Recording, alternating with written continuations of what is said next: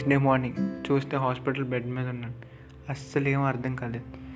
ఈ లోపల ఎదురుగా చూస్తే ఈశ్వర్ ఉన్నాడు. వాడేంటి ఇక్కడ? అనుకున్నాడు. నేను లేచి నన్ను చూసినట్టున్నాడు. నా దగ్గరికి వచ్చి జస్ట్ టేక్ రెస్ట్ అని చెప్పి వెళ్ళిపోయాడు. మళ్ళీ ఒక టూ మినిట్స్ తర్వాత మళ్ళీ అన్కాన్షియస్ అయిపోయాడు. నెక్స్ట్ డే మార్నింగ్ లేచా. లేచి చూసేసరికి అమ్మ నాన్న ఎదురుగా ఉన్నారు. ఆ తర్వాత ఇంకా పడుకోవడం నా వల్ల కాదని చెప్పి నాన్న హెల్ప్తో కూర్చున్నాను ఈలోపు డాక్టర్ రౌండ్స్కి వచ్చారు. అసలు ఏం జరిగిందని డాక్టర్ని క్లియర్గా అడిగా. Left leg and left hand full damage అయ్యి టూ వీక్స్ రెస్ట్ ఉండాలని చెప్పా. ఫోన్ తీసుకొని ఫస్ట్ మా హెచ్ఆర్కి కాల్ చేసి నా లీవ్స్ కావాలని సిచ్యువేషన్ మొత్తం క్లియర్గా చెప్పా. హాస్పిటల్ ఖర్చులన్నీ కంపెనీ వాళ్ళే భరిస్తారు. త్రీ డేస్ అయింది.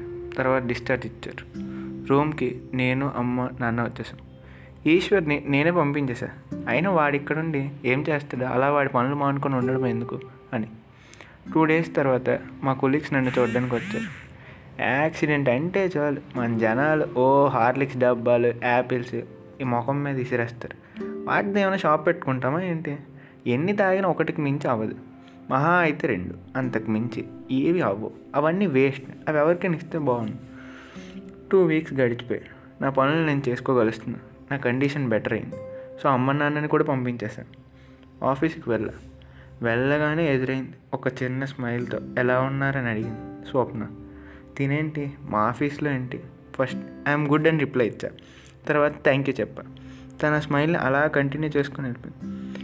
మీరు మా ఆఫీస్లో ఏంటి? అని క్వశ్చన్ చేశారు మల్టీ హెల్త్ స్పెషల్ వర్కర్ అని చెప్పింది. ఏం అర్థం కాలేదు. ఆ స్మైల్ని అలా కంటిన్యూ చేసి నేను కూడా వెళ్ళిపోయా. ఆ తర్వాత అక్కడ నుండి స్లోగా వెళ్ళి నా ప్లేస్లో కూర్చొని వర్క్ చేసుకుంటున్నాను ఆ రోజు ఈవినింగ్ మా కొలీగ్ నాతో ఒక బుక్ గురించి మార్నింగ్ నుండి తినేస్తున్నాడు. ఆడి గోల భరించలేక ఆ బుక్ని ఏమేంటి అని అడిగాను. డ్రీమ్ కమ్ ట్రూ అన్నాడు. ఇదేంటి? నా ఐడియా కాపీ కొట్టేసి ఎవడన్నా రాస్తాడా? సర్లే ఆదర్ ఎవరని అడిగాను. రీతు భరద్వాజ్ అని అన్నాడు. అరే ఈయనేం కూడా ఎక్కడో విన్నట్టుందిరా. సరే అని ఆ బుక్ ఆడి దగ్గర తీసుకొని రూమ్కి వెళ్ళి చదవడం స్టార్ట్ చేశాను.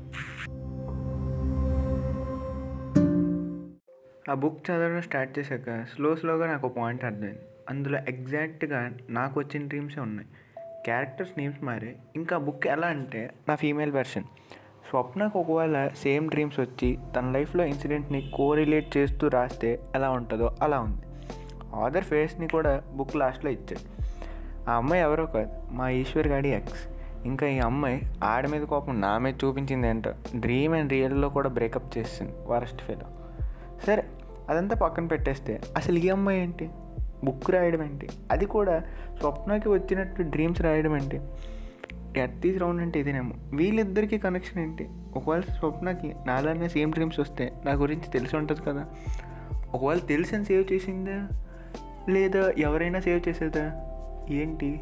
వీటన్నిటికీ ఫుల్ స్టాప్ పెట్టాలంటే ఇప్పుడు నేను పడుకోవాలి. తర్వాత రేపు నుంచి ఫస్ట్ ఆ అమ్మాయితో క్లోజ్ అవ్వడం స్టార్ట్ చేయాలి. ఆ రోజు తర్వాత నుండి స్లోగా తనకి దగ్గర అవ్వాలని ట్రై చేశాను. ఇదే అసలైన టాస్క్. ఇప్పుడు తనతో ఎలా కాన్వర్జేషన్ ఇనిషియేట్ చేయాలి? తన క్యాబిన్ ఏమో సెకండ్ ఫ్లోర్లో నా డెస్క్ ఏమో ఫస్ట్ ఫ్లోర్లో కాఫీ కోసం వెళ్ళినప్పుడు అలా చూడడం తప్పిస్తే మనం ఏం చేయలేం. సరే కానీ ఒకరోజు దేవుడు మన వైపు ఉన్నాడు అని అర్థమైంది. తన ల్యాప్టాప్ ట్రబుల్ ఇచ్చింది. అక్కడ తనకి నేను తప్ప ఎవరు అంతగా తెలియదు సో ఇలా ప్రాబ్లమ్ సాల్వ్ చేసా నెక్స్ట్ టైం ఇలాంటి ప్రాబ్లమ్ వస్తే ఎలా చేయాలో హ్యాండిల్ చేసా చిన్న హీరోయిక్ ఎక్స్ప్రెషన్లో హైప్ ఫీల్ అయ్యా. కానీ అక్కడ ఏం జరగలేదు అనుకోండి అది వేరే విషయం. కానీ ఆ బిల్డప్ అంతా ఆపి వచ్చిన ఆఫర్ని నీట్గా యూస్ చేసుకుని బ్రెయిన్ చెప్పి అయినా వినమే. మన బతుకు అంతే. సరే ఒక ఫైవ్ మినిట్స్లో ఆ ప్రాబ్లమ్ ఫినిష్ చేసి నెక్స్ట్ టైం ఇలా రాకుండా ఉండాలంటే ఎలా సాల్వ్ చేసుకోవాలో అంత నీట్గా చెప్పేశాను కొన్ని డేస్ తర్వాత మా మధ్య క్లోజ్నెస్ పెరుగుతూ వచ్చింది. ఫస్ట్ స్టెప్ వేసాం కదా ఆటోమేటిక్గా మిగతాది అలా వెళ్తుంటుంది. కానీ ఇక్కడ ట్విస్ట్లు ఏంటంటే ఎలా చెప్పాలి ఏం చెప్పాలి అది మెయిన్ చాలా ఆలోచించాను. ఎన్నో రకాల స్టైళ్ళు కోటేషన్లు పెద్ద పెద్ద పారాగ్రాఫ్లు అన్నీ చూశాను. కానీ అవన్నీ న్యాచురల్గా లేవు. ఏదో ఫార్మల్గా చెప్తున్నట్టు ఉన్నాయి. అవన్నీ విన్యాసాలు చూస్తుంటే నాకే నవ్వు వస్తుంది ఇంకా చెప్తే ఆ అమ్మాయి ఇంకేమనుకుంటుందో ఏంటో.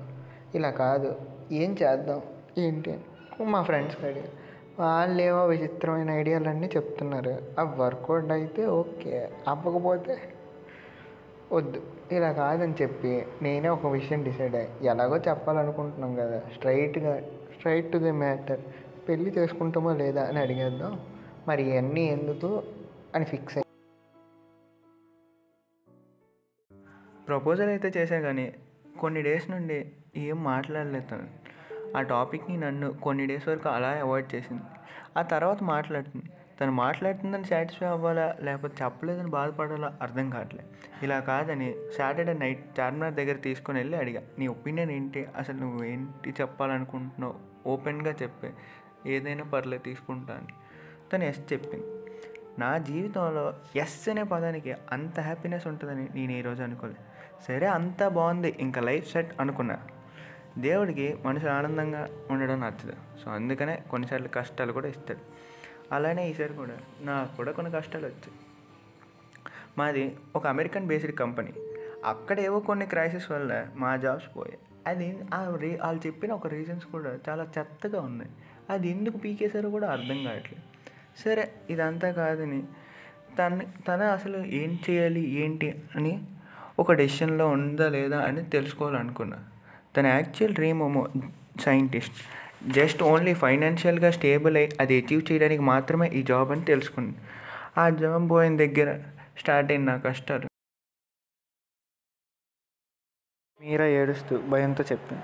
మీరా నుండి ఆ ఫోన్ రాగానే నాకు చేయాలో అర్థం కాలేదు నేనున్న సిచ్యువేషన్కి ఇప్పుడు నా దగ్గర ఇంటికి వెళ్ళడానికి కూడా డబ్బులు లేవు. అదే రోజు స్వప్నతో గొడవ కోపం చిరాకు బాధ ఎవరి మీద చూపించాలో తెలియదు ఆ రోజు మళ్ళీ నైట్ వచ్చి తనకున్న ప్రాబ్లమ్స్ గురించి అలా చెప్పింది నేను జస్ట్ అలా సైలెంట్గా వింటున్నా. నాకేం అర్థం కావట్లేదు. తనేమో ఏం రియాక్షన్ ఇవ్వట్లే అని తిడుతుంది. నువ్వేమో మారిపోయావు అప్పుడులా లేవు అది ఇదని అంటుంది. ఏం ఆలోచించకుండా గట్టిగా కొట్టుకోవటాలి దెబ్బకి సైలెంట్ అయిపోయింది. వాటర్ ఇచ్చా తాగింది. ఇప్పుడు చెప్పు ఇప్పుడు ఎందుకు ఆర్గ్యూ చేస్తున్నా? నేను ఎందుకు మారిపోయినాను అంటున్నావు? అసలు నన్ను ఎందుకు లవ్ చేసావు చెప్పుంటే ఇప్పుడు ఆ విషయాలన్నీ ఎందుకు మాట్లాడుతున్నావు ద్రవి? అవన్నీ వద్దు. ఇప్పుడు నువ్వు చెప్పు. అసలు ఎందుకు మా నన్ను లవ్ చేసావు? అది నాకు కావాలండి. నువ్వు మాట్లాడే విధానం అంటే ఇష్టం. ఎలాంటి సపోర్ట్ తీసుకోకుండా నీ ప్రాబ్లమ్స్ అన్నీ నువ్వే సాల్వ్ చేసుకుంటావు. అందుకే ఇష్టం. సరే నేను ఎంత వరస్ట్ కండిషన్లో ఉన్నా ఇవి ఇవి మారాయా? నేను ఈ రోజైనా నీ సపోర్ట్ గురించి అడిగాను? లేదు. మరి అలాంటప్పుడు ఎందుకు మారిపోయావు మారిపోయావు అని ఓ తింటున్నావు బుర్ర? అంటే ఐఎమ్ సారీ మా అమ్మకి హెల్త్ బాగాలేదు అసలు నా లైఫ్లో ఏం జరుగుతుందో కూడా నాకు అర్థం కావట్లేదు. తెలిసే లోపల మొత్తం అంతా జరిగిపోతుంది. అర్థం చేసుకుంటావు అంటే నువ్వు కూడా ఏంటి స్వప్న? ఇలా మాట్లాడుతున్నావు. అసలు ఏంటి? ఒక పది నిమిషాలు మా ఇద్దరం ఏం మాట్లాడుకోలేదు. కోపం బాధ అన్నీ కన్నీరు తన ఒడిలో పడుకొని ఏడ్చేసా. ఎన్ని రో ఎన్నో రోజుల నుండి నాలో ఉండే బాధ అంతా ఒక్కసారి బయటకు వచ్చేసింది. తను కన్సోల్ చేసింది. ఆ రోజు తను వెళ్ళే ముందు తన ఇంట్లో జరిగిన గొడవ గురించి చెప్పింది. వాళ్ళ నాన్నకి తిని సైంటిస్ట్ అవడం అస్సలు ఇష్టం లేదు. తను కూడా ఒక సెటిల్డ్ స్టేట్ ఆఫ్ మైండ్లోకి వచ్చినట్టు మాట్లాడుతుంది. నేను అప్పుడు అడిగా నీ డ్రీమ్ కదా నువ్వు ఎందుకు వదిలేస్తున్నావు అవును కానీ ఇప్పుడు ఉన్న పొజిషన్కి అవసరమా అవన్నీ? అని. అలా అంటావేంటి నువ్వు అచీవ్ చేయాలి కదా. అదే అదే కదా నీ గోల్ అందుకని దానికోసం చాలా కష్టపడ్డావు కదా. చాలా సాక్రిఫైసెస్ చేస్తున్నావు కదా. దాన్ని ఎందుకు వదిలేస్తున్నావు? మా నాన్నకి ఇష్టం లేదు సో నేను ఇంకా చేసేది ఏం లేదు.